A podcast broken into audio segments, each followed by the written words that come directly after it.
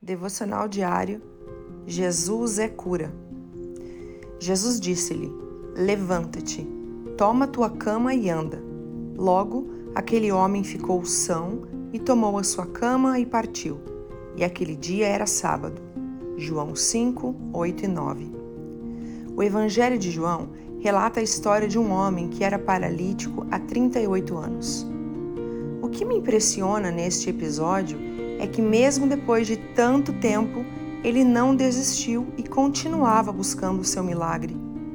Assim como aquele homem, talvez você tenha buscado a sua cura em lugares que não têm cura, ou ainda você já desistiu.